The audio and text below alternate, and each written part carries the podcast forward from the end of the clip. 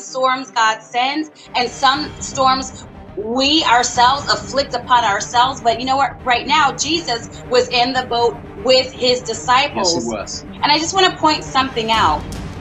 Here, the disciples were literally with the Master. They were in the same space with Jesus. And in verse 35, honey, Mark uh, 4, verse 35, which you've read, the Bible said, On the same day, when evening had come, he said, Let us cross over to the other side. Yes. But in Hebrew, that word evening means a mixture.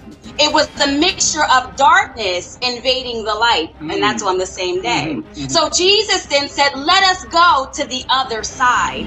He was saying, We've got to get to the other side, implying already that He was already with them wherever they went. God, Jesus was with them. He was Yes. in the boat with them. Somebody say, He's with me. Amen. Amen. He's Amen. And so we must know that we're not meant to be stuck in one season. God is trying to get us to the other side so that we don't die in the season that we were called to overcome.